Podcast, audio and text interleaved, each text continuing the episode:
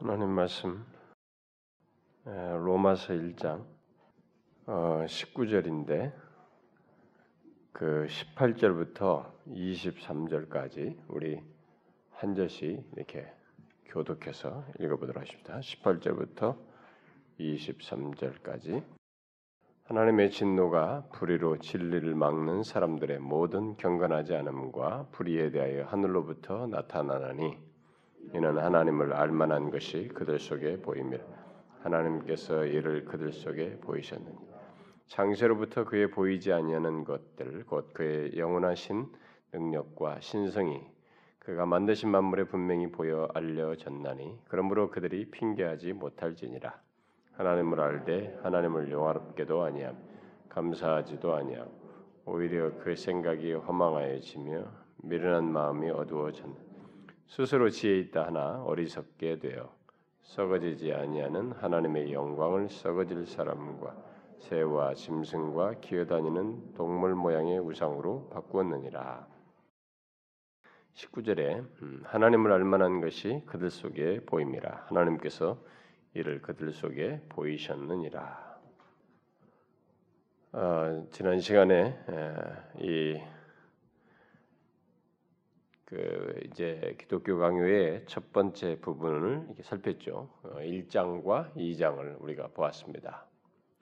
1장과 어, 2장의 내용은 어, 인간이 가진 참 지혜는 하나님을 아는 지식과 우리 자신을 아는 지식 두 부분으로 이루어져 있다고 하는 이 사실을 살펴보았죠. 그리고 동시에 하나님을 안다는 것은 그게 구체적으로 무엇인지를 이렇게 살펴봤습니다. 자, 오늘은 그에 뒤어서 이제 3장 4장을 좀 보려고 합니다. 제가 이 매주 어, 좀 분량을 뭐 이렇게 좀 막 정해놓고 이게 갈 수도 있는데 아, 그게 별로 의미가 없을 것 같더라고. 처음에 제가 계획상으로는 1장부터 5장까지를 첫 시간에 다 하는 것이었어요.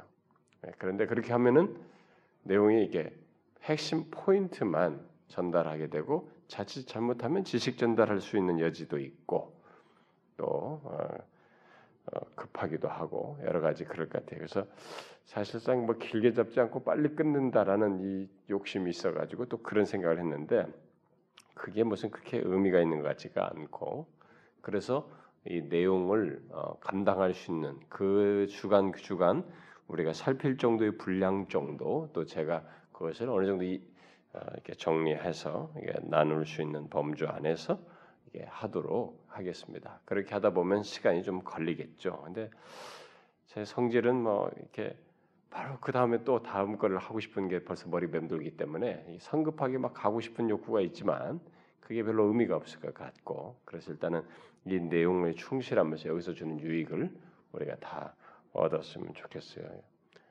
지금까지 기독교 역사에 가장 그래도 완전치는 않아도 어, 가장 그 주목할 만한 기독교의 책이고 어, 진리를 설명한 것이고 그래서 두고두고 우리에게 아, 기억할 그런 내용이니 뭐 이런 최고의 책을 할 때 뭐 성급할 거 없죠. 하나는 더 잘 알려고 하는데 노력하는 게 더 좋을 것 같습니다. 그래서 오늘은 3장 4장을 살펴보려고 하는데 먼저 제가 오늘 본문을 잠깐 설명하겠습니다. 바울은 오늘 그 로마서 1장 19절에서 인간 안에는 하나님을 알만한 것이 있다라는 사실을 말하고 있습니다. 물론 하나님께서 처음 인간을 창조할 때부터 인간 존재 안에 그것을 두신 것을 말하는 것이죠. 그래서 그 누구도 어, 어, 나중에 하나님 앞에서 하나님을 몰랐다라고 핑계할 수 없다. 그죠? 그들이 핑계하지 못할지니라. 핑계할 수 없게끔 음, 모든 인간에게는 최초로 인간을 만들 때부터 그리 했고 또 그 뒤로도 모든 인간이 태어나면서 하나님께서 그 각각의 존재 안에 그런 하나님을 알만한 것을 심으셨다죠. 음. 그래서 하나님께서 장차 아, 이렇게 그의 심판대 앞에 사람들을 세우게 될 때 사람들이 그 자신이 하나님을 이렇게 뭐 들은 적이 없습니다. 뭐 내가 언제 그런 거 배운 적이 없습니다. 이렇게 무지를 예, 구실 삼아서 핑계 하지 못하도록 처음부터 인간 존재 안에 하나님의 그 신성한 위엄을 어느 정도 이해할 수 있는 능력을 아, 그들에게 아, 심어 주셨다는 것을 말하고 있습니다. 그뿐만이 아니죠. 이 사실을 계속 상기시키기 위해서 칼빈은 우리에게 중요한 말을 덧붙여 주고 있는데 신선한 물방울을 계속 떨어뜨려 준다. 떨어뜨려 주신다. 이렇게 말하고 있습니다. 그것을 상기시키기 위해서 신선한 물방울. 이, 이 그것을 계속 상기할 만큼 어떤 자극이 어, 결국 뭐겠어요? 어, 하나님의 신성한 위엄에 대한 어떤 확신을 이렇게 계속 갖게 하신다는 거죠. 계속 주신다는 것입니다.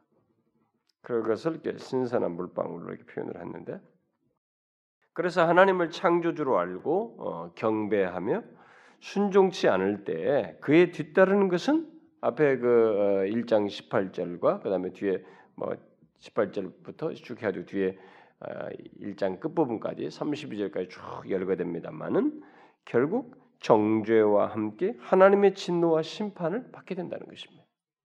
하나님께서 하나님을 알 만한 것을 심어 두셨는데 그것을 따라서 그것이 그 최소의 그것을 가지고 결국 하나님 창조주 하나님을 알고 그에게 경배하고 순종하도록 해야, 해야 되는데 그렇지 못한 것에 대해서는 핑계치 못하고 결국 정죄와 심판을 받게 된다라는 사실을 말하고 있습니다. 칼빈은 하나님께서 인간 존재 안에 심으신 하나님을 알만한 것, 곧 하나님을 알만한 지식을 이제 뒷부분으로 가서 종교의 씨라 하고 종교의 씨앗이다 하고 이렇게 말을 하죠. 종교의 씨앗으로도 표현합니다. 종교의 씨앗과 양심으로 그것을 설명하고 있죠. 이것은 아주 중요한 사실입니다. 이것은 이 인류 역사의 종교를 이해하는 것이고 인간과 짐승의 구별을 이해하는 것이기도 하고 이 기독교의 이 그 하나님이 기도 하나님을 믿는 것이 진정한 종교라고 하는 것을 이해할 수 있는 이 모든 것이 아주 기초적인 지식을 얘기하는 것입니다. 그래서 칼빈이 바로 이것으로부터 기독교 강요를 시작했다는 것은 아주 중요한 사실을 우리에게 말해주는 것이고 우리가 주목할 내용입니다. 그러니까 진화론자들은 바로 이 사실을 굉장히 주목해야 됩니다. 이게 뭐 그냥 학문적으로 접근할 문제가 아니에요. 그것은 뭐 인류 역사가 증명했고 인간의 경험이 밝혀주고 있는 사실이기 때문에 당사자들조차도 그것을 가지고 있기 때문에 이것을 주목할 필요가 있는 것입니다. 종교의 씨앗은 바울이 아테네 사람들에게 말했던 너희가 종교성이 많도다라고 했을 때그 종교성으로도 표현될 수 있는 것입니다. 그 종교의 제가 이뭘 뭘 제가 쓰려고 했는지 잘 안 보여요. 아, 그러니까 인간을 지으신 하나님을 향한 예, 이 본능적인 성향, 어? 본능적인 성향을 아, 결국 예, 그런 식으로 묘사를 한 거죠. 인간을 지으신 하나님을 향한 인간에게 있는 그 본능적인 성향이 있는데 그게 바로 종교성이다. 그 그래서 그를 알 수 있는 지각을 그런 식으로 어, 묘사한 것이죠. 양심은 그러니까 아, 그 종교의 씨앗은 이제 그렇게 설명하시고 양심은 그 선과 악에 대한 어떤 감각 결국 선과 악을 구별할 수 있는 어떤 분별력, 예?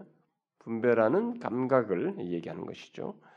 바로 이것이 다 이 하나님을 알만한 것에 해당하는 또 다른 표현으로 칼빈이 말을 하고 있죠.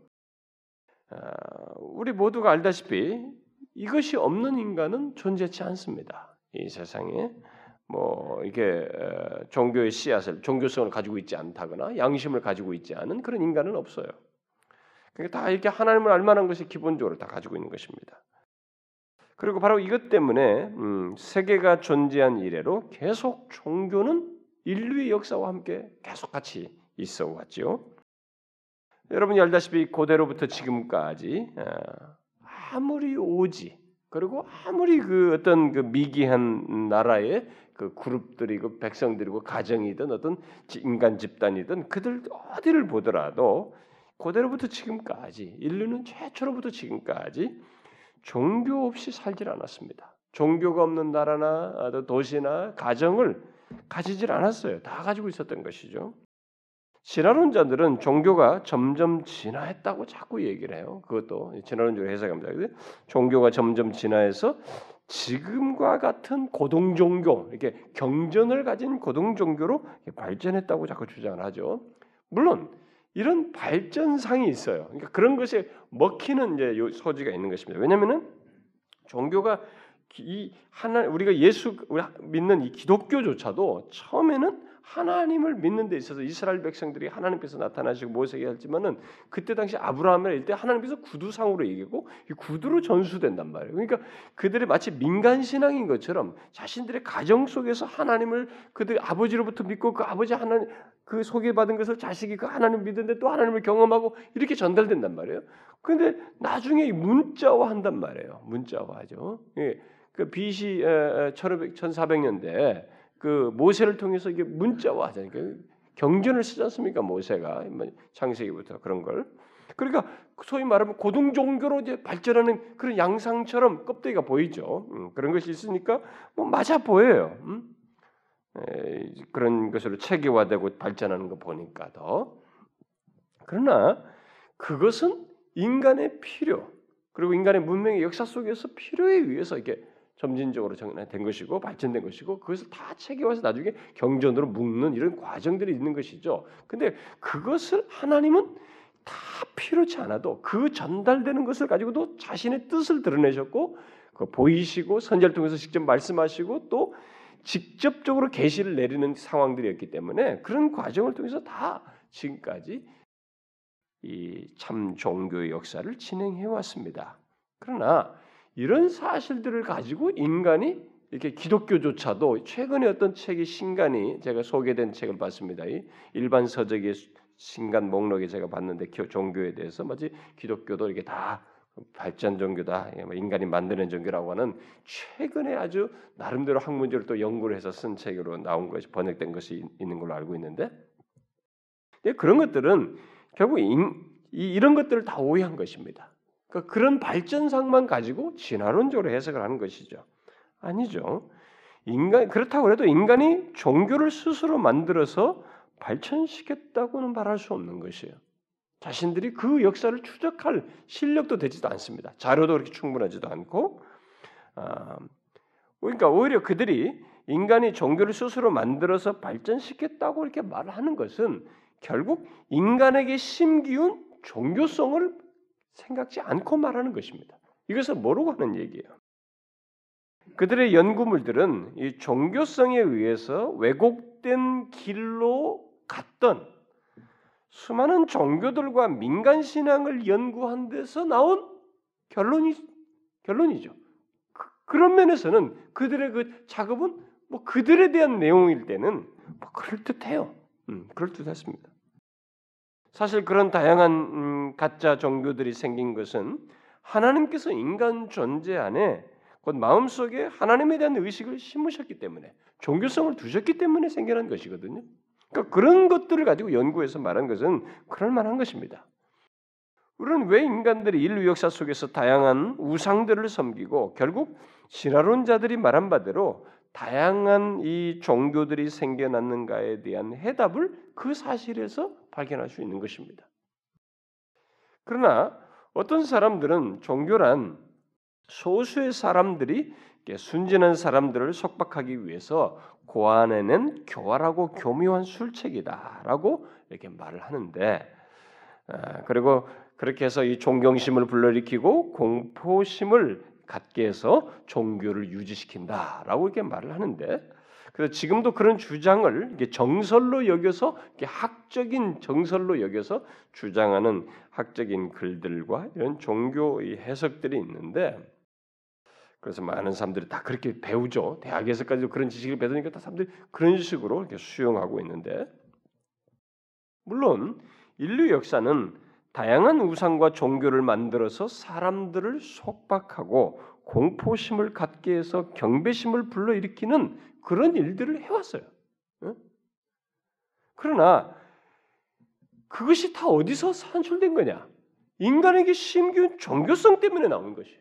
그게 종교성이 없다면은 그것마저도 인간들의 마음속에 하나님께 대한 어떤 의식이 없었다면, 그 종교성이 없었다면 그렇게 공포심을 조작하면서 막 이렇게 순진한 삶을 속박해 가지고 종교를 만들어서 종교를 믿도록 하는 이 일도 가능하지 않은 것이죠. 가능하지 않았을 거예요. 아니 그런다고 해서 억지로 그걸 진실로 아, 자기 나름대로 아 그 결국 어떻게든 계기가 되든 그래서 그 신을 계속 섬기는 게 어찌 가능하냔 말이에요. 그 자손에까지도 그, 너도 그렇게 하라고 계속 자기 자신에까지 거짓된 종교를 계속 믿게 하는 게 어떻게 가능하냔 말이에요. 종교성이 없으면 가능하지 않다는 것입니다. 지금까지 그렇게도 어, 우리가 볼 때 너무도 어리석어 보이는 예, 이런 인류 역사의 어떤 신앙 행위들이 있잖아요. 어, 민간 신앙에서부터 모든 자는 심지어 우상 숭배 이런 것들 그리고 오늘날 이 뭐 첨단을 가는 이 과학 시대라고 하지만은 이 과학 시대에 먹히지 않을 것 같은 해괴한 어, 사이비 종교와 이단들이 있는 이단들의 그 정말 믿기지 않는 그런 어, 논리도 안 될 것 같은 그런 내용들을 주장하는 것이 있는데 그런 자들에게 사람들이 먹히는 것은 다른 것이 아니에요. 이것은 인간의 마음 속에 심겨진 하나님에 대한 의식, 바로 이 종교성이 있기 때문에 그런 것입니다. 그리고 우리가 신지식이라고도 표현 그런 표현으로도 하고 그런데 그러므로 인류 역사 속에 다양한 종교와 신앙 행위들이 있었다는 것은 인간의 마음 속에 심기운 하나님을 알만한 것이 또는 종교성이 있다는 것을 증거해 주는 어? 증거해 주는 일종의 증명해 주는 것이라고 있는 것입니다. 또한 사람이 어, 사람의 양심이 이게 불안에 사로잡히는 것이 있죠. 음, 사로잡히는 것은 어, 특별히 이제 하나님을 향해서도 이제 그런 것을 그런 식으로 자각하기까지 나가는 이 양심의 불안에 사로잡히는 이런 것은 하나님에 대한 의식이 있음을 말해주는 어, 또 다른 한 모습이라고 할 수 있는 것입니다. 칼빈은 그 로마 황제 얘기를 들죠. 가이우스 칼리큘라의 예를 들어서 말하지 않습니까? 예, 이, 이, 사람은 아주 악명 놓기로 유명한 사람이죠. 하나님을 적대하고 해서 예수 믿는 사람들을 막 그냥 잔악하게 대했던 아주 악명 높은 이 로마 황제인데 예, 그는 하나님의 존재를 대담하게 부인하고 아, 극도의 모욕적인 언사를 퍼부었던 로마 황제로 잘 알려져 있습니다. 그런데 그랬음에도 불구하고 정작 자기는 굉장히 두려워하는 뭐 심지어 뭐 이런 게 어, 뭐 신적인 것이다고 여겨질 만한 어떤 자연적인 현상만 봐도 뭐 전등만 쳐도 번개치고 뭐 이래도 무서워 떨어가지고 침대 밑에 침대 밑으로 숨는 또 이런 이중적인 모습을 어, 취했다는 취했다는 것으로 아주 잘 알려져 있죠. 그런데 실제 로마 황제를 옆에 본 로마 역사가들이 남긴 기록에 의해서 어, 나온 얘기입니다. 바로 그렇게 하나님을 부정하려고 애쓰는 것 자체가 결국 뭐냐? 그 사람 속에 하나님에 대한 의식이 있다는 것을 증거해 준다는 것입니다. 아, 오늘날도 하나님을 대적하는데 이 대담한 용기를 발휘하는 사람들이 있죠. 그러면서도 칼빈의 예, 에, 칼빈이 든 표현대로 나뭇잎만 떨어져 부샥 소리만 나도 겁에 질리는 이런 모습을 인간들이 드러낸다는 것입니다.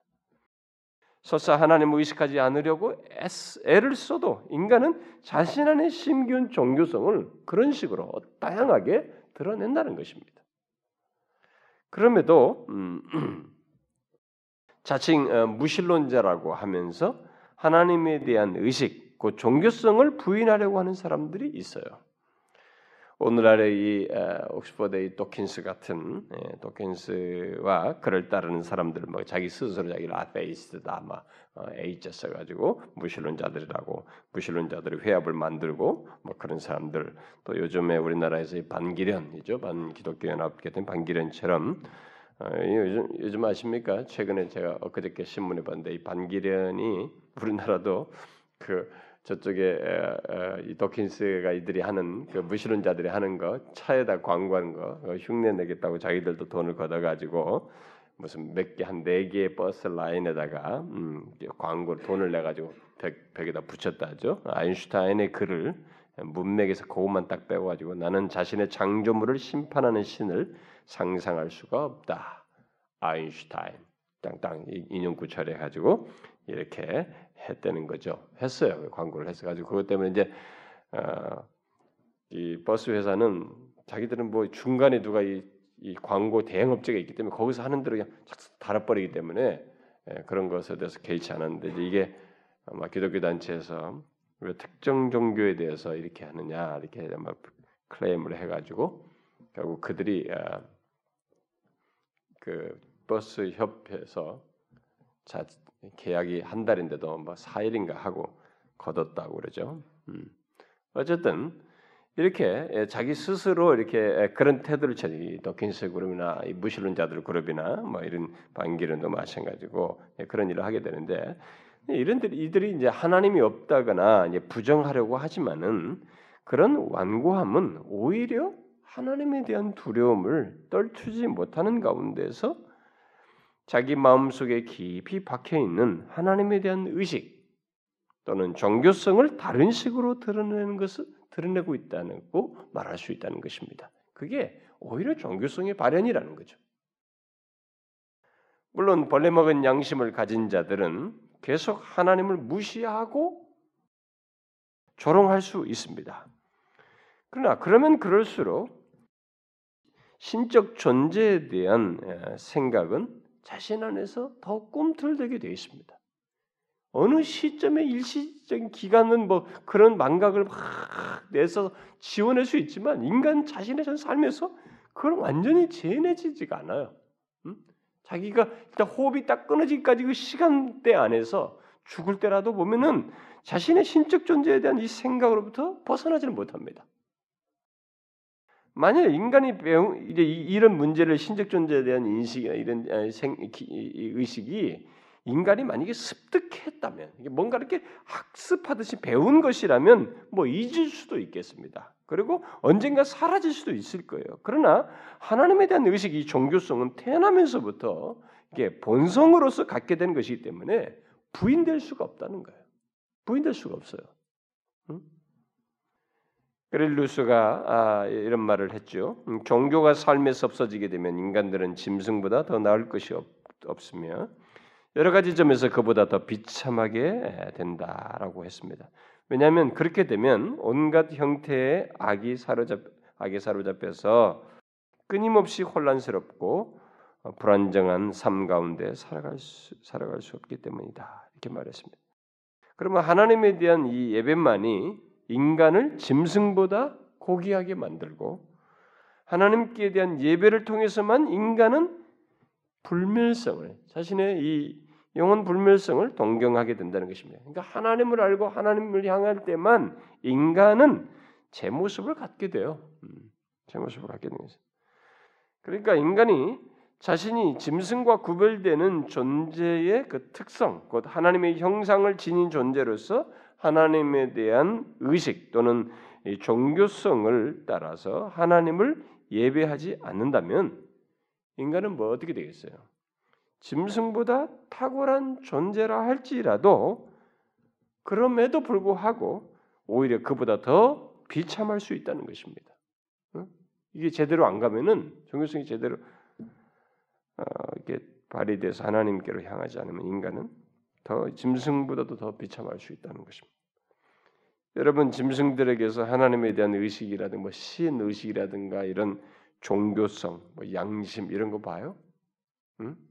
그런 거 볼 수 있습니까? 그 종교성을 볼 수 있습니까? 개들이 모여서 하나님을 경배해서 도 종교성을 드낼 수 있을까? 이렇게 종교성을 응? 신을 향한 종교성을 드낼 수 있을까요? 근데 여러분 그 계몽주의 사상 아래서 나온 진화, 진화론이 19세기 나온 진화론이 이렇게 세계를 뒤집을 수가 있을까 싶어요. 응?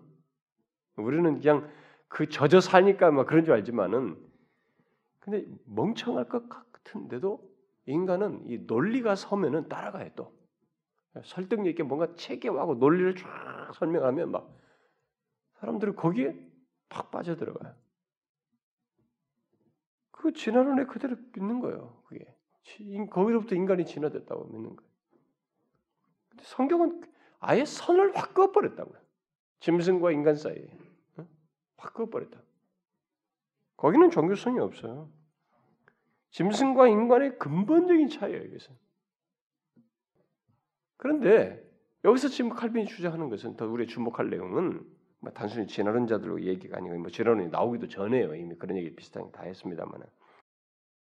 그러나 그런 차이가 주는 특권과 영광은 하나님에 대한 의식을 제대로 드러낼 때 가지는 것이지 이런 짐승과 다른 그런 특권을 이 종교성과 이런 것들을 가진 것이 제대로 드러난 게, 게, 그 제대로 드러나서 하나님을 섬기지 않는 한 오히려 짐승보다 더 비참할 수 있다는 것이. 응? 이것을 아는 것이 중요합니다.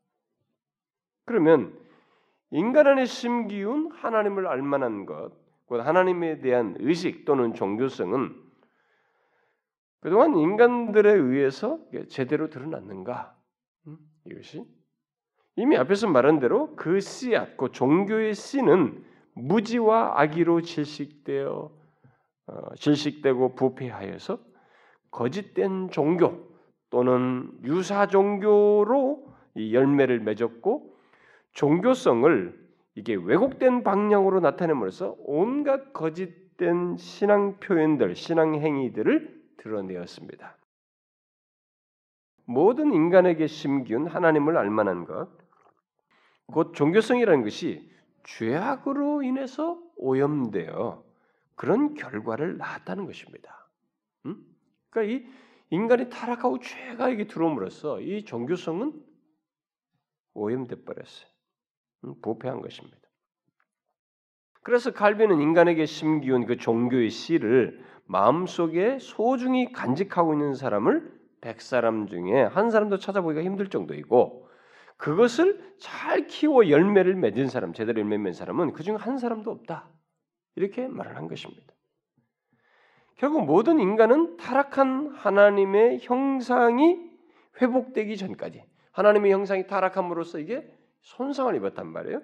그 형상이 회복되기 전까지 전까지는 하나님에 관한 참된 지식을 저버림으로써 참된 경건을 갖지 못한 상태에 있게 된다는 것이죠. 그렇다고 타락으로 종교의 씨가 사라진다는 말은 아닙니다. 타락한 이후에도 그것은 인간 안에 계속 남아 있습니다. 그러니까 모든 사람에게는 하나님의 형상에 예, 어떤 사람은 하나님의 형상이 아니 어떤 사람이 하나님의 형상이 불씨로 묘사하는데 하나님의 형상에 불씨들로서 이 종교성과 양심이 남아 있는데 단지 예, 거듭나기 전에 인간은 그런 불씨를 무지와 악의로 계속 막 뭐지 물을 붓는 물을 부어서 꺼트리는 응? 예, 꺼트리는 삶을 살고 그러나 반대로 이제 거듭나게 되면 성령이 이끌려서 그 불씨에 다시 기름을 부어서 타오르게 만드는. 그래서 이 종교성이 더 제 위치를 찾음으로 방향을 잡음으로써 그 양심도 살아나서 제 기능을 함으로써 더 신자로서의 풍성한 것들을 갖게 된다라는 것이죠. 그리고 그런 사람들은 결국 마지막에 하나님을 마주보고 영광스러운 자리로 나아가게 된다. 라는 것입니다. 그러나 거듭나기 전에 인간, 곧 자연인의 상태는 그 불씨를 꺼트리는 상태, 또는 그 종교의 씨앗이 부패하여 왜곡된 열매를 맺는 상태에 있게 된다는 것이요. 그러면 부패한 종교 씨를 가진 인간이 맺는 열매는 무엇이냐? 어? 그런 상태에서 맺는 열매는 뭐냐?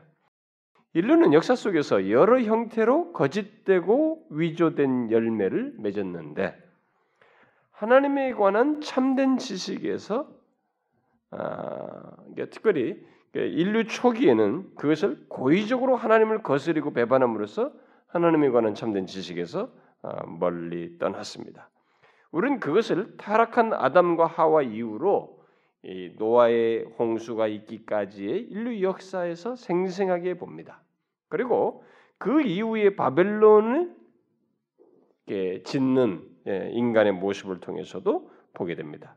그러니까 이들이 부패한 종교의 씨앗을 가진 가지고 맺는 열매가 바로 뭐 그런 식으로 이제 거짓되고 위조된 예배를 막 자꾸 맺, 그런 걸 열매를 맺는데 그 처음부터 인류 초부터 바로 그런 양태를 드렸죠. 고의적으로 하나님을 거스리고 배반함으로써 하나님에 관한 참된 지식에서 점점 점점 멀어져 가는 것. 그래서 아담 때부터 쫙쫙쫙쫙 뒤로 멀어져 가는 장면을 보게 됩니다.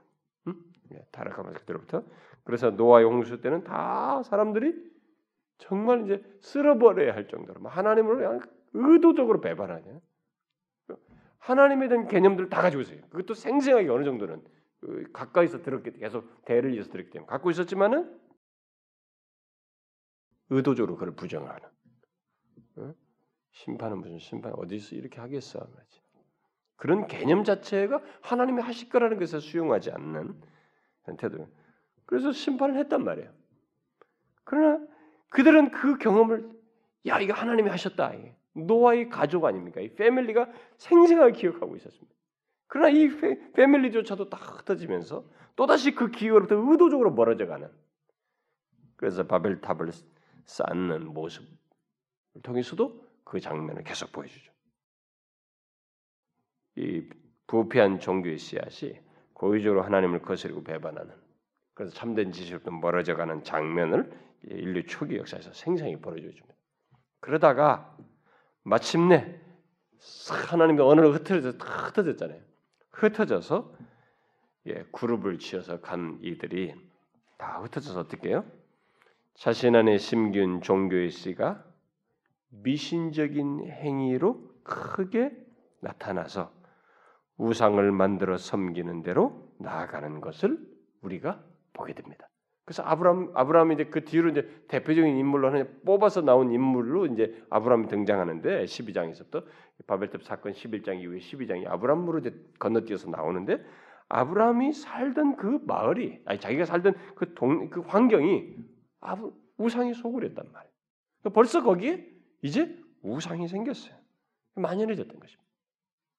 이렇게 부패한 종교의 씨앗이 하나님으로부터 의도적으로 벗어나고 그 하나님에 관한 참된 지식에서 의도적으로 멀어지다가 결국은 미신적인 것으로 나가고 우상을 만드는 대로 나아갔던 것이죠. 그리고 지금까지 계속된 인간의 역사 속에서 드러난 사실들을 통해서 또 인간의 경험 속에서 쉽게 확인해 볼 수 있는 사실도 사실이기도 합니다. 그런 내용들이 계속돼서 나타났다는 것은 분명히 하나님을 알만한 것, 곧 종교성이 있는데 그 종교성이 부패했다고 할 정도로 어, 불완전하고 그 왜곡되어서 거짓되고 위조된 것들로 대신 채우는 것을 어, 역사 속에서 보여줬죠. 바로 그것을 가장 잘 드러낸 것이 인간의 미신적인 마음과 태도로 일단 드러나게 되죠. 인간의 미신적인 마음과 태도는 과학이 발달한 이 시대에도 사라지지 않습니다. 여전히 지금도 여러분 미신적인 것이 그대로 성행하지 않습니까? 오히려 더, 더 흥황하죠?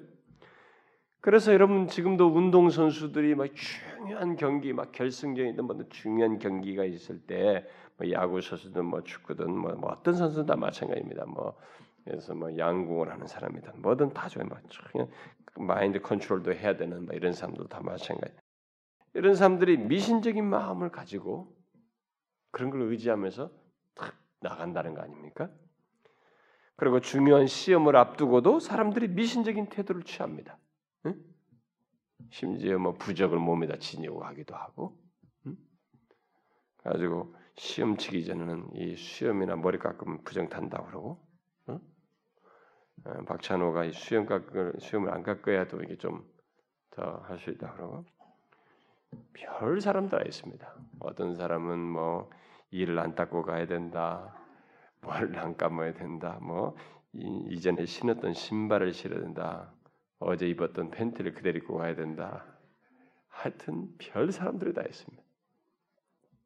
심지어 우리나라의 국회의원들 여러분 아시죠? 이 국회의원들을 예, 최근에 신문에 여자 국회의원들이 몇 층에 주로 이렇게 한 층에 주로 탁탁 있는데 서로 방해 이렇게 탁탁 한 것을 얘기했는데 국회의사당 내에서도 자기 사무실을 몇 층에 그리고 동서남북 중에 어떤 방향을 선택해서 하느냐 이런 것조차도 풍수지리하는 사람들의 자문을 얻어서 했다는 거죠.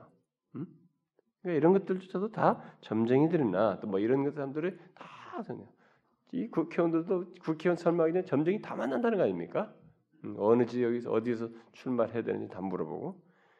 그러니까 우리가 볼 때 믿기지지 않습니다. 정말. 어? 어떻게 그런 것에 의존한다는 것이 이게 다 뭐냐 결국 어? 믿기지 않지만 그렇게 하는 행동 자체가 이 과학이 아무리 발달했다고 할 때도 그렇게 하는 것 자체가 뭐냐 본래 심기운 종교성이 바로 그런 식으로 나타나고 있다는 것이죠. 이것은 결국 인간이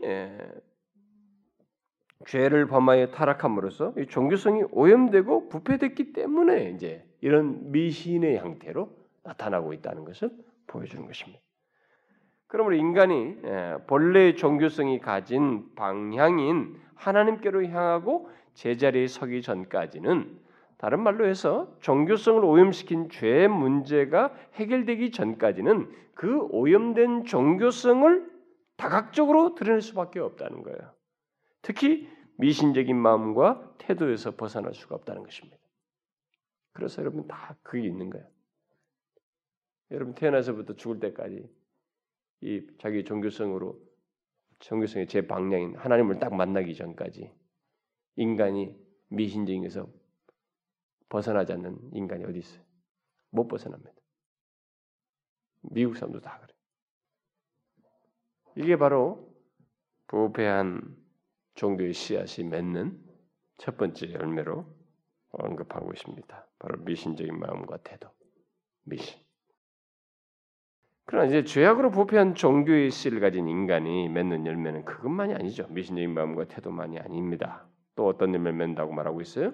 바로 고의적인 하나님 외면, 고의적으로 하나님을 외면하는 이런 어, 열매를 맺는다는 것입니다.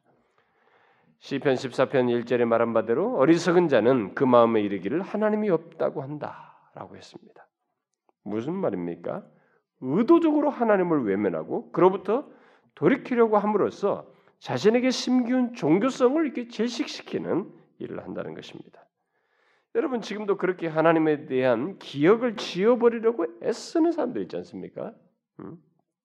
애써서 막 부정하려고 하나님이 어디냐 하면서 막 말만 꺼내면 막 애써서 부정하려고 애를 쓰는 그래서 자기 스스로도 하나님에 대한 기억 같은 거 그런 것은 있지도 않을 거야 하고 생각도 말아야지 하면서 스스로 막 마인드 컨트롤해가면서 그걸 애써서 없애려고 하는 이런 사람도 있지 않습니까? 그러면서 자기 스스로 말해요. 어리석은 자들이 말하죠. 하나님이 어디 있어? 하나님이 없다는 말을 그 단어 자체를 자신들이 쓴다는 거죠.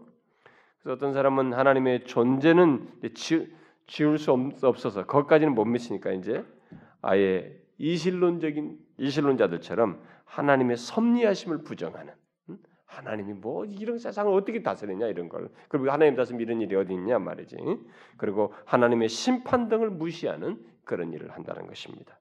그러니까 어떤 사람 보면 여러분 주변에도 보면 부모님들 중에 신은 인정해요. 이 신이 전달하는 걸 믿는다 이게.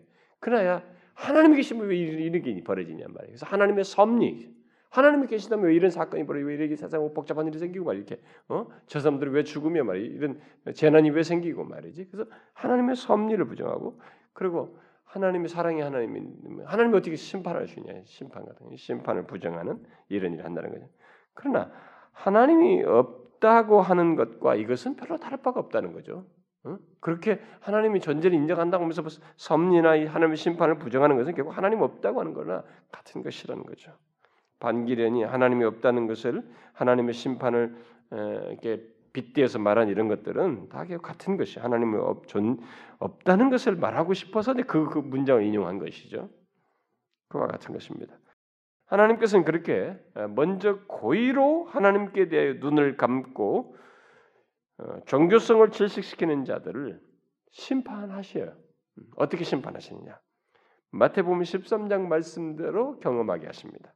마태복음 13장에서 뭐라고 그랬어요?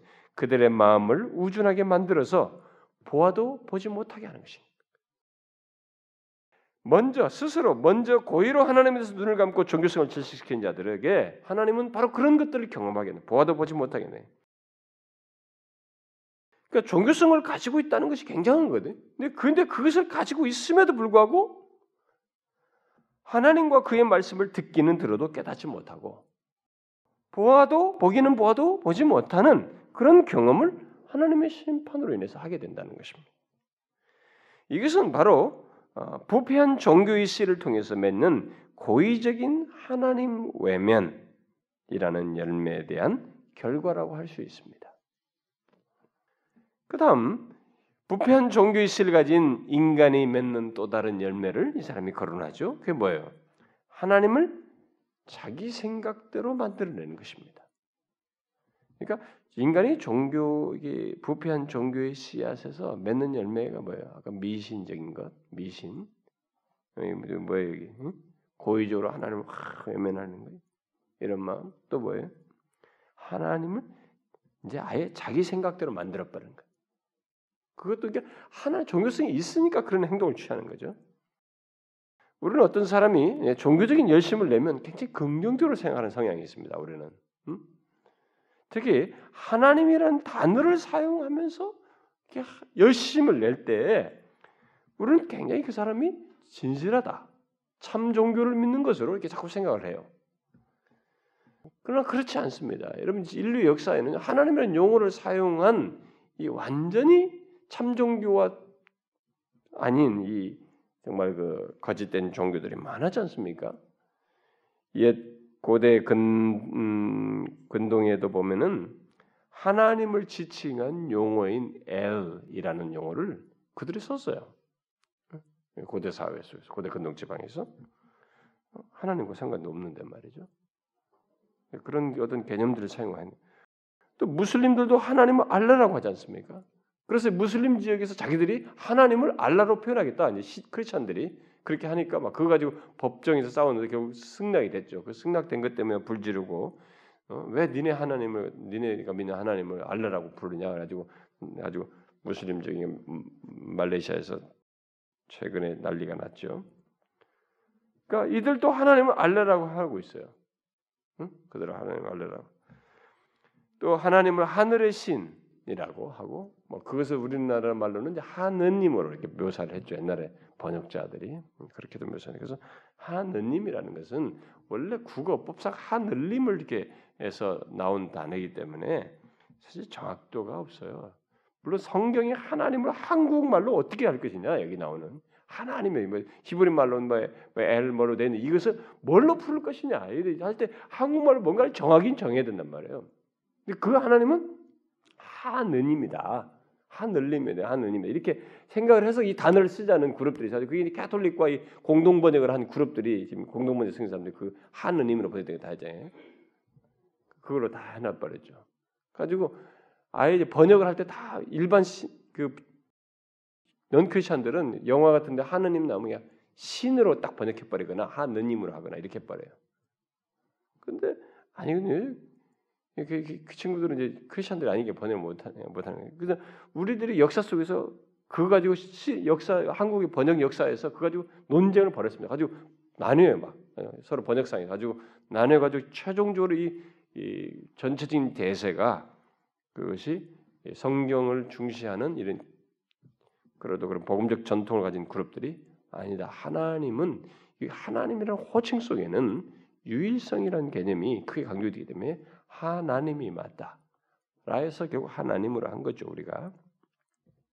그러니까 어쨌든 이렇게 어, 단어를 가지고 하나님이라는 단어를 쓴다는 것을 어? 이런 것을 볼 때 이제 사람들은 이제 그거 보고 어, 그렇게 해서 하나님을 자기 생각대로 만드는 일들을 역사 속에 해왔습니다. 특별히 여러분이 알면 각종 사이비 종교나 특히 기독교적인 용어를 사용하는 사이비 종교나 이단들을 보게 되면은 그들이 하나님 용어를 사용해요.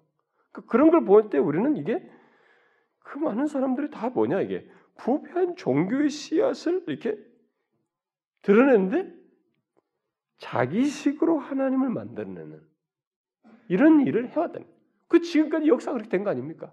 다. 지금 제가 설명한 일. 그런 것들이 다 자기식으로 하나님을 만든 다 종교성을 드러낸 것이에요 그게. 인간에게 심기운 그 종교 씨앗이 발화해서 나온 것입니다. 어, 그런데 어떻게 나 부패한 종교성을 사용해서 어, 그런 식으로 낸 거죠.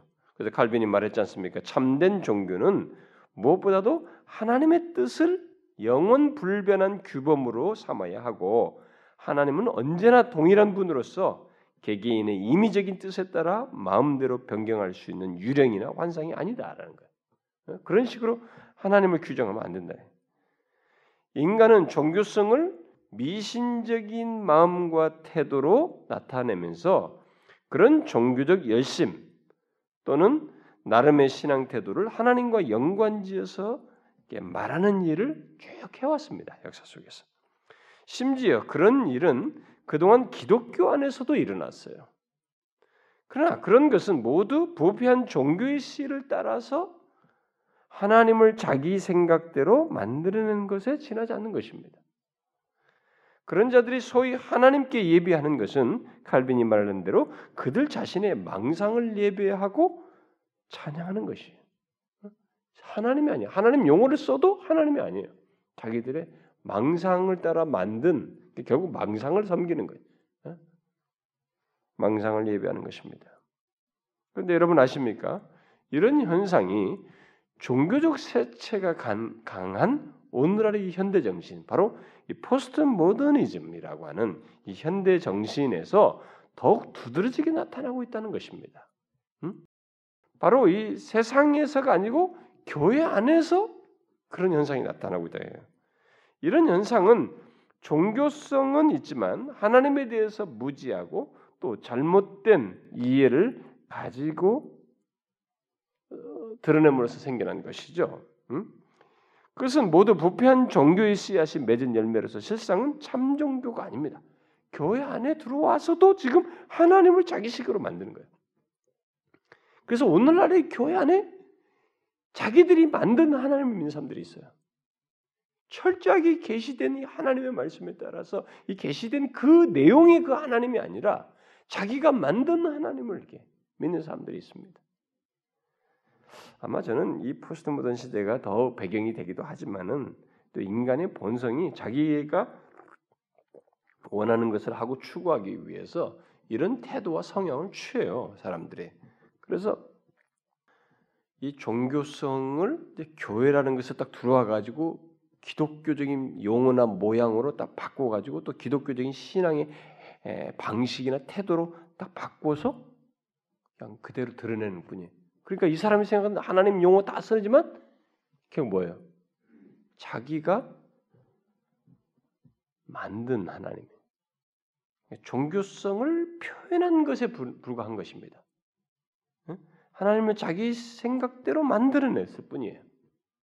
그래서 오늘날에 아마 교회의 위기 중에 하나가 교회 안에 있는 사람들 중에 적지 않은 사람이 어쩌면 제법 제법 많은 사람이 자기가 생각하는 하나님을 믿는다는 것입니다. 저는 이게 참 아마 굉장히 심각한 문제일 거라고 생각이 돼요. 그래서 교회가 잘 가르쳐야 할 것 중에 하나가 하나님이에요. 예수 그리스도예요. 응? 우리가 믿는 가장 기본적이고 가장 핵심적이고 중심적인 하나님을 잘 가르치는 것입니다. 성경대로 계시된 내용. 그런 것을 자기가 이 종교성만 드러내면서 기독교적인 껍데기를 다 거기다 입혀가지고 기독교적으로 종교성만 드러내면서 하나님 자기가 만든 하나님 믿는다는 걸 어떻게 알 수 있느냐? 알 수 있을 거라고 봐요 저는 어느 정도. 응? 그런 건 뭐냐면은 제가 뭐 우리 여러분 거듭남 같은 공부하면서도 다 배우겠습니다만은 그들의 중심성에 자신의 존재를 움직이는 그 중심성에 하나님이 실제적으로 인격적으로 자기와 하나님과 교통하고 있다고 하는 것, 그분을 믿고 따른다는 것, 그분의 뜻을 따라서 뜻을 즐거워하고 그 뜻을 행한다는 것, 특별히 예수 그리스도에 대한 이해와 사랑이 없는 것, 뭐 이런 것들을 통해서 저는 어느 정도 드러날 수 있다고 봐요. 그런 사람들은 종교 생활이 껍데기예요. 응? 교회 오는 게좀 싫은 거죠. 부담스러운 거죠. 자발성이 없는 거야. 아무래도 신앙생활에 자발성이 없는. 그러니까 자발성이라는 게 그 그분에 대한 인격적인 그 어, 교통 이해 속에서 그 우러나오는 거 있잖아요. 어? 사랑하는 거, 그분을 사랑하고 그분의 사랑이 너무 즐겁고 이런 교감들이 없는 것을 통해서 우리가 어느 정도 볼 수 있지 않을까. 다 자기 중심적인. 가장 핵심적인 아마 그걸 거예요. 자기들이 종교성을 이게 가지고 근데 그 기독교적인 거 한, 하나님을 자기 식대로 만들어서 기독교적인 껍데기를 가지고 예수 이 교회에서 이 종교성을 드러낸다는 이 부패한 종교 씨앗을 그런 식으로 드러내는 사람은 아마 더 정확하게 보려면은 자기 중심성 여전히 자기 중심적인 것을 통해서 아마 볼 수 있지 않을까. 그들은 아마 자기 거예요. 굉장히 자기 중심. 신앙생활도 자기 중심적이고 뭘 해도 자기 복을 받으려고도 자기 중심적이고 뭐 봉사를 해도 자기 중심적이고 예배를 드도 자기 중심적이고 기도를 해도 자기 중심적이고 그 자기 중심적이. 그 자기를 못 벗어나는 것에서 아마 거예요. 그렇지만은 그 자기 중심적으로 이 종교성을 이렇게 부패한 종교성을 드러내면서 하나님을 만들어 섬기는 일이 엄연히 오늘날 교회 안에 있다고요. 저는 많다고 봐요. 많기 때문에 그렇게 교회 안에서 대범한 죄악을 범하고 응? 대범하게 이렇게 행동을 하는 것이라고 봐요. 저는 제가 지난번도 언젠가 얘기 새벽에도 잘 얘기했습니다만 제가 아는 한 어떤 목사가 그 목사는 제가 볼 때 제가 잘 아는 목사인데요. 어, 정말 진실한 목사예요. 제가 볼 때는요. 근데 오직 말씀을 강론하고 어, 말씀을 말씀 그대로 잘 강론하는데 그가 강론한 강론 로마서를 강론한 것을 성도들이 그렇게 오래 중직자들이 싫어가지고 결국 그 목사를 쫓아냈어요. 쫓아낸 게 아니라 좀 안 했으면 좋겠다. 로마서 좀 그만했으면 좋겠다. 로마서를 더 들려주셔야 하는 것이 정상인데 그 인간들이 도대체 어떤 인간들인지 그 교회 집단은 도대체 무슨 집단인지 어? 어? 좀, 좀 위로나 해주면 좋겠다. 뭐 이렇게 하면서 계속 로마서 강의를 좀 더디해달라. 이렇게 해가지고 결국 자꾸 push push push 하니까 이 양반이 결국 못 견뎌가지고 사임을 해버린 거야. 거기를.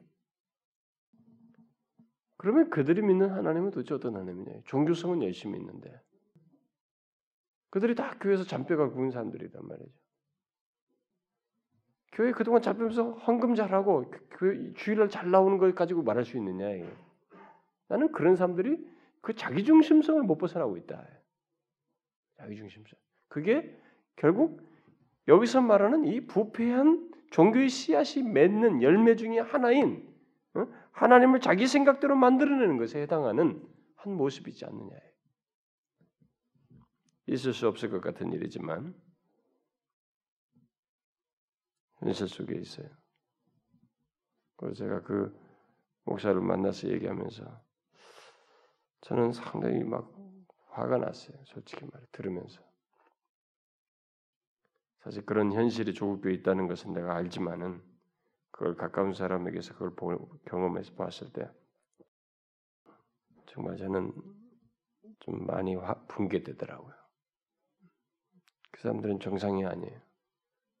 여러분 에드워드 쫓아낸 것도 뭐 사실 그렇잖아요. 에드워드를 응? 에드워드가 얼마나 그 진실하게도 말씀 전했으면 뭐 인간의 약점이 있었습니다. 약점이. 근데 그런 것은 그가 그동안에 자신들에게 말씀으로 잘 양육한 것에 비하면 그 그냥 깃털에 불과한 거야. 근데 자기 중심성이 강력하게 있다 보니까 어? 결국 그 깃털 가지고 그냥 전체 몸통을 날려버리는 거지. 그러면 그렇게 할 때 그들이 생각하는 하나님은 어떤 하나님이냐? 응? 성경대로의 하나님이냐 이거지. 아니에요, 여러분. 저는 오히려 그가 영광스러운 일을 했다고 봐요. 제가 언젠가 여러분들 얘기했지만 로준스 목사가 영국의 목사들 모아놓고 세미나 중에 그런 얘기 했지 않습니까? 우리도 제발 진리를 바르게 좀 전하다가 에드워드처럼 쫓겨나자. 그렇게 영국 목사들에게 도전했던 적이 있습니다. 뭐 그냥 인간의 비유나 맞추려고 막 그들에게 비슷한 얘기나 좋아하는 얘기나 하지 말고 끝까지 좀 진리를 전하다가 에드워드처럼 쫓겨나자. 지금 그 친구처럼 말이죠. 그건 저는 우리가 영광스러운 일이라고 봐요. 여러분, 이게 무서운 거예요, 여러분. 이건 부, 종교의 부패한 종교 씨앗이 제자를 찾아온 게 아니고 가장 가까이 하나님 그 제자리에 가장 가까이 와서 거짓을 만들어낸 것이에요. 그, 그 부패한 종교의 씨앗이 이렇게까지 될 수 있다는 것을 칼빈이 지적해 준 거예요. 하나님을 자기 방 생각대로 만들어서 섬기는 데까지 이 부패한 종교의 씨앗은 어, 종교성은 드러날 수 있다는 것입니다. 그래서 락탄티우스 얘기를 하지 않습니까? 진리와 연관이 없는 종교는 또는 진리와 결합되지 않는 종교는 올바른 종교가 아니라는 거예요.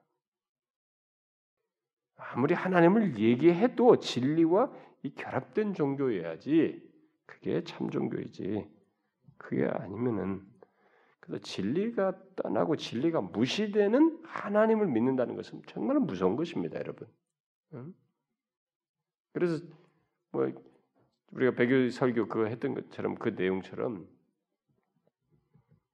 그런 진리 왜곡의 실상에 대해서 눈을 떠야 돼요, 사실은. 뭐 제가 뭐 이제 책으로 나버렸으니까 할 말이 없지만은 그래서 그 책 얘기하자는 게 아니라 그런 거기서 우리가 이미 설교했던 그런 내용을 성도들이 분별해야 돼요. 여러분 잘 아셔야 됩니다.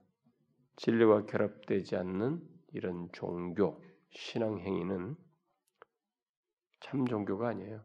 진실한 신앙일 수가 없습니다. 그다음 마지막으로 어, 부패한 종교의 씨를 가진 인간이 맺는 열매를 하나 더 덧붙이죠. 그게 뭐예요? 위선입니다. 부패한 종교의 씨를 가진 인간은 강요당하지 않는 한 결코 하나님을 생각하지 않는 모습을 취한다는 겁니다. 가능한 한 반항하면서 결국 끌려가기 전에는 하나님께 가까이 가지 않는다는 거죠. 인간이 처음부터 하나님에 대해서 자발적으로 오지 않나요? 그래서 여러분 누군가 교회에 처음에는 어 교회 갈게 이것까지는 돼요. 그러나 그 본래 종교성의 그 이제 딱 사이클이 맞아 그 하나님 그 중심 그분을 알고 이제 그분을 제대로 믿는 이 자리에 왔을 때는 뒤로 빼는 거예요, 여러분 인간이. 거기서 왔는데 어 할렐루야 하면서 꼬박 죽는 사람은 없는 거예요. 그런 사람은 없어요. 그래서 교회 나오다가도 이제 진짜 진리에 딱 맞부딪혔을 때는 본성을 딱 드러내죠 사람. 인간은 가능한 한 반항하는 것입니다. 끌려가기 전에는 하나님께 가까이 가지 않는다는 거죠.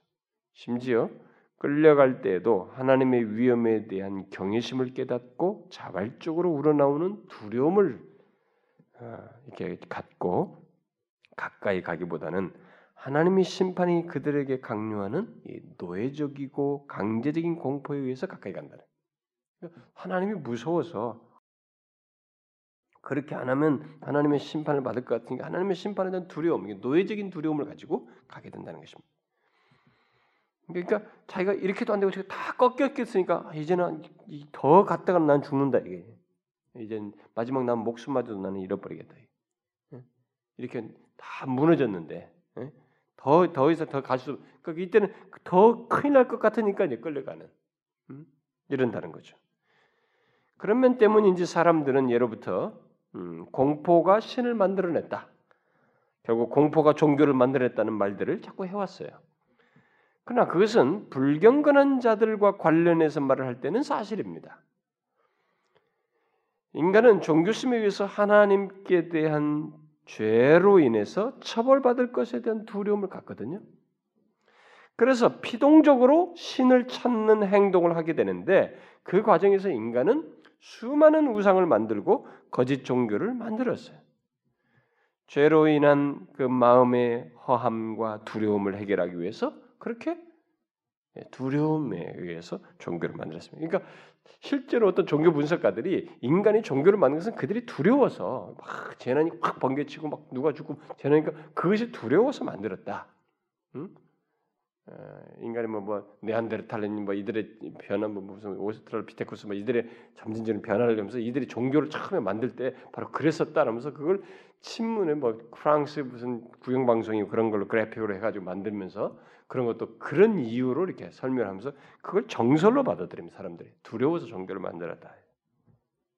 그러면서 공포가 신을 또는 종교를 만들어냈다는 게 말을 하는 하는데 그런 그런 말을 지금까지 이렇게 그런 말들은 결국 지금까지 만들어진 우상들과 이 거짓 종교들을 두고 말할 때는 뭐 가능하다고 볼 수 있어요. 그렇게 말할 수 있습니다. 음? 그러니까 사실 어떤 면에서 그 논리들이 설득력 있는 요소들이 다 있는 거예요. 왜냐면 거짓 종교들이 실제로 그렇게 두려워서 만든 것이 있었단 말이에요. 역사 속에 민간 신앙들이.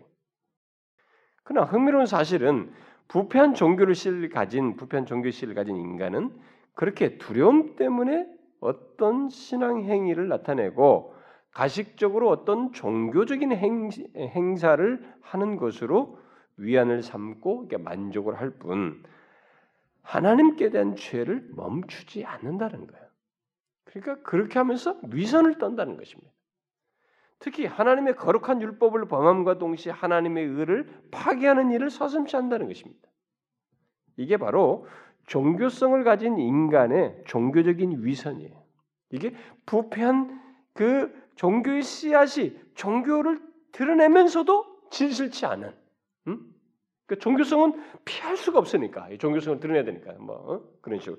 그러나 그게 진실치 않다는 것을 이런 위선을 통해서 드러낸다는 것이죠.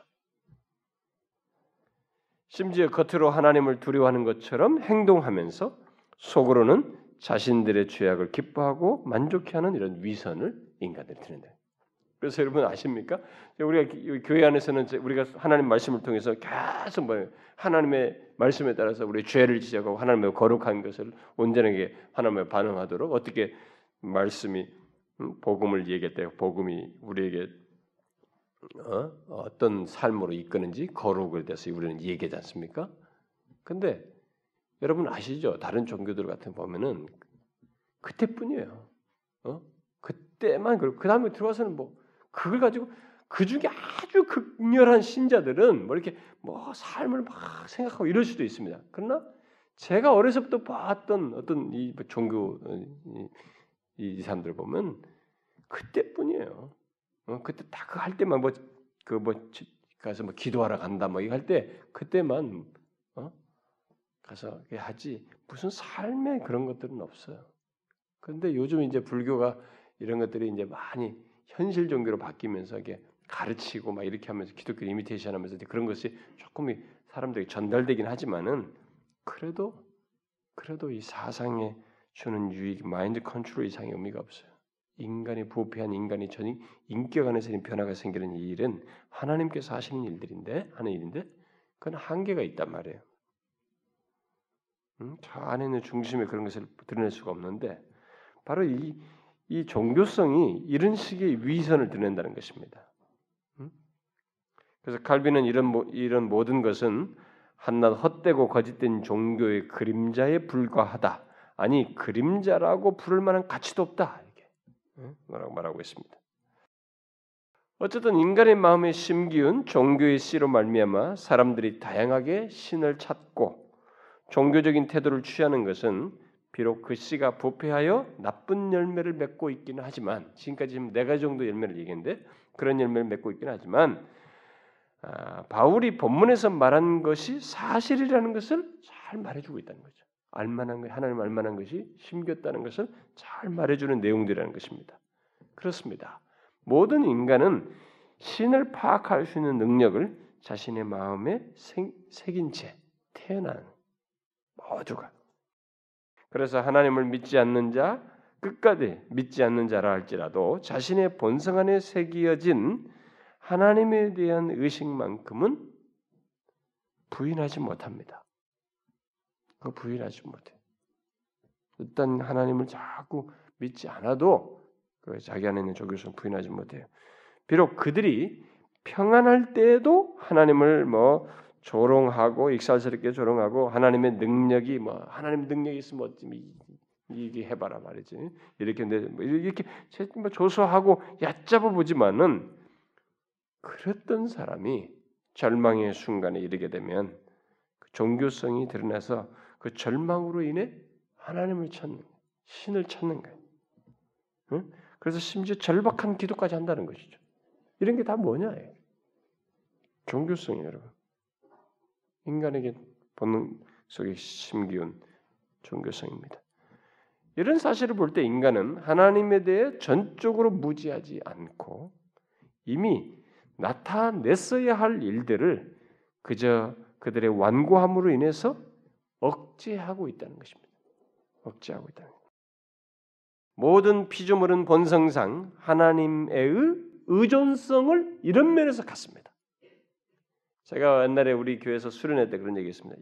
모든 인간은 하나님의 의존성을 가지고 있습니다. 하나님을 의존하지 않으면 안 되는 이 의존성이 결국 이 종교성 때문에 드러나요. 그래서 어 예, 평안할 때 막 짓거리다가도 고달프면 아, 아니 아닌데 이거 하나님 어? 신을 찾는 이런 식으로 네, 그런 식으로 행동이 드러나요. 하나님의 의존성을 갖고 있습니다.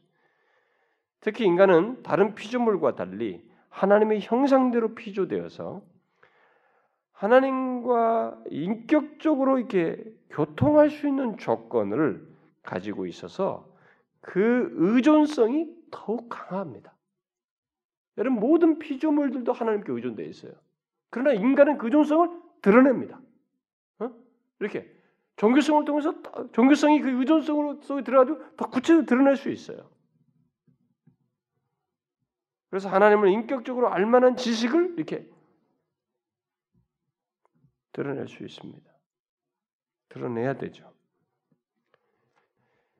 결국 우리는 피조물이면서 하나님의 형상을 지니고 있어서 음? 종교성을 지니고 있어서 하나님을 알 수 있고 따라서 하나님을 알아야 합니다. 물론 그것은 어디까지나 하나님께서 우리를 아신 바 되도록 우리 자신을 하나님 앞에 내어놓음으로써 가질 수 있는 것이죠. 그러니까 피조물로서 하나님을 의존하기 위해서 우리 자신을 하나님 앞에 내어놓아야 한다는 것입니다. 그렇게 함으로써 우리의 종교성이 제 자리를 가는 것이에요. 그 원래 주인을 만나는 것이죠. 하나님을 만나는 것이죠. 우리는 바로 이런 맥락에서 인간들이 하나님을 알아야 하고 하나님을 아는 대로 나와야 됩니다. 그리고 여러분과 저에게도 예수를 믿음에도 불구하고 우리 예수를 이제 거듭난 사람들, 신자가 된 사람들도 이 종교성은 이제 제 자리를 찾게 됐죠. 하나님을 찾게 됐습니다. 그러니까 여기서 이제 우리는 이 관계 속에서 경건이 계속 더 두드러져야 합니다. 이 종교성이 자꾸 분, 이게 산만하게 말이죠. 다른 것에 끼웃거리고 현실이 조금 어렵다고 뭐 다른 신 또 뭐 이렇게 끼우고 하나님을 이렇게 또 다시 만들어는 말 자기가 만든 하나님을 생각하면서 그쪽을 어, 이게 추구한다든가 뭐 이런 유혹에 빠져서는 안 되는 것이죠. 응? 처음부터 알아야 됩니다. 여러분과 저에게 지금 종교성이 있어서 하나님의 은혜로 이렇게 예, 하나님을 찾게 되고 하나님 알게 됐어요. 이것이 얼마나 큰 복인 줄을 알고 여기서 우리는 비껴나가지 말아야 됩니다. 다른 것을 한눈 팔아서는 안 되는 거예요. 아시겠죠, 여러분? 예?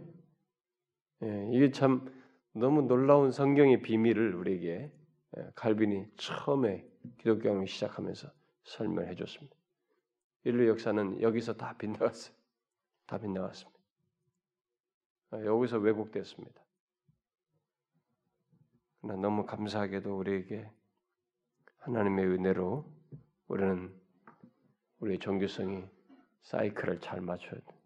하나님께로 왔습니다. 그 하나님 안에서 우리는 구원을 받습니다. 그분은 경배할 대상인 걸 알게 됐습니다. 오직 그분만이 영광과 찬송을 받을 뿐인 것을 알게 됐습니다. 그러니까 여기에 대해서 우리는 진심으로 그래야 됩니다. 음? 진심으로 그분을 경배하고 그분을 영화롭게 하는데 우리 종교성이 충분히 되나요? 진리를 따라서 계시를 따라서 네, 그렇게 되는 그런 삶이 있어야 되겠죠. 모두 그러길 바랍니다. 자, 기도합시다. 하나님 아버지 감사합니다.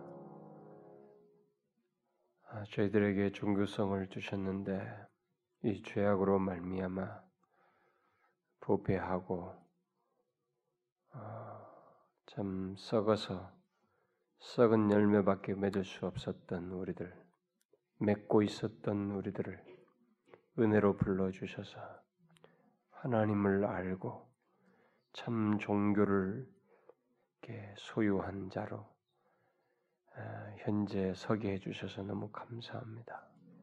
주여 우리에게 허락된 종교성이 본래 하나님을 경배하고 주님으로 인하여 즐거워하고 주님을 영화롭게 하며 만족했던 그 종교성인데 우리가 이제 그 제자리에서 그 내용들을 실제로 가짐으로써 더 하나님과 풍성한 관계, 은혜의 누림이 있게 하여 주시옵소서.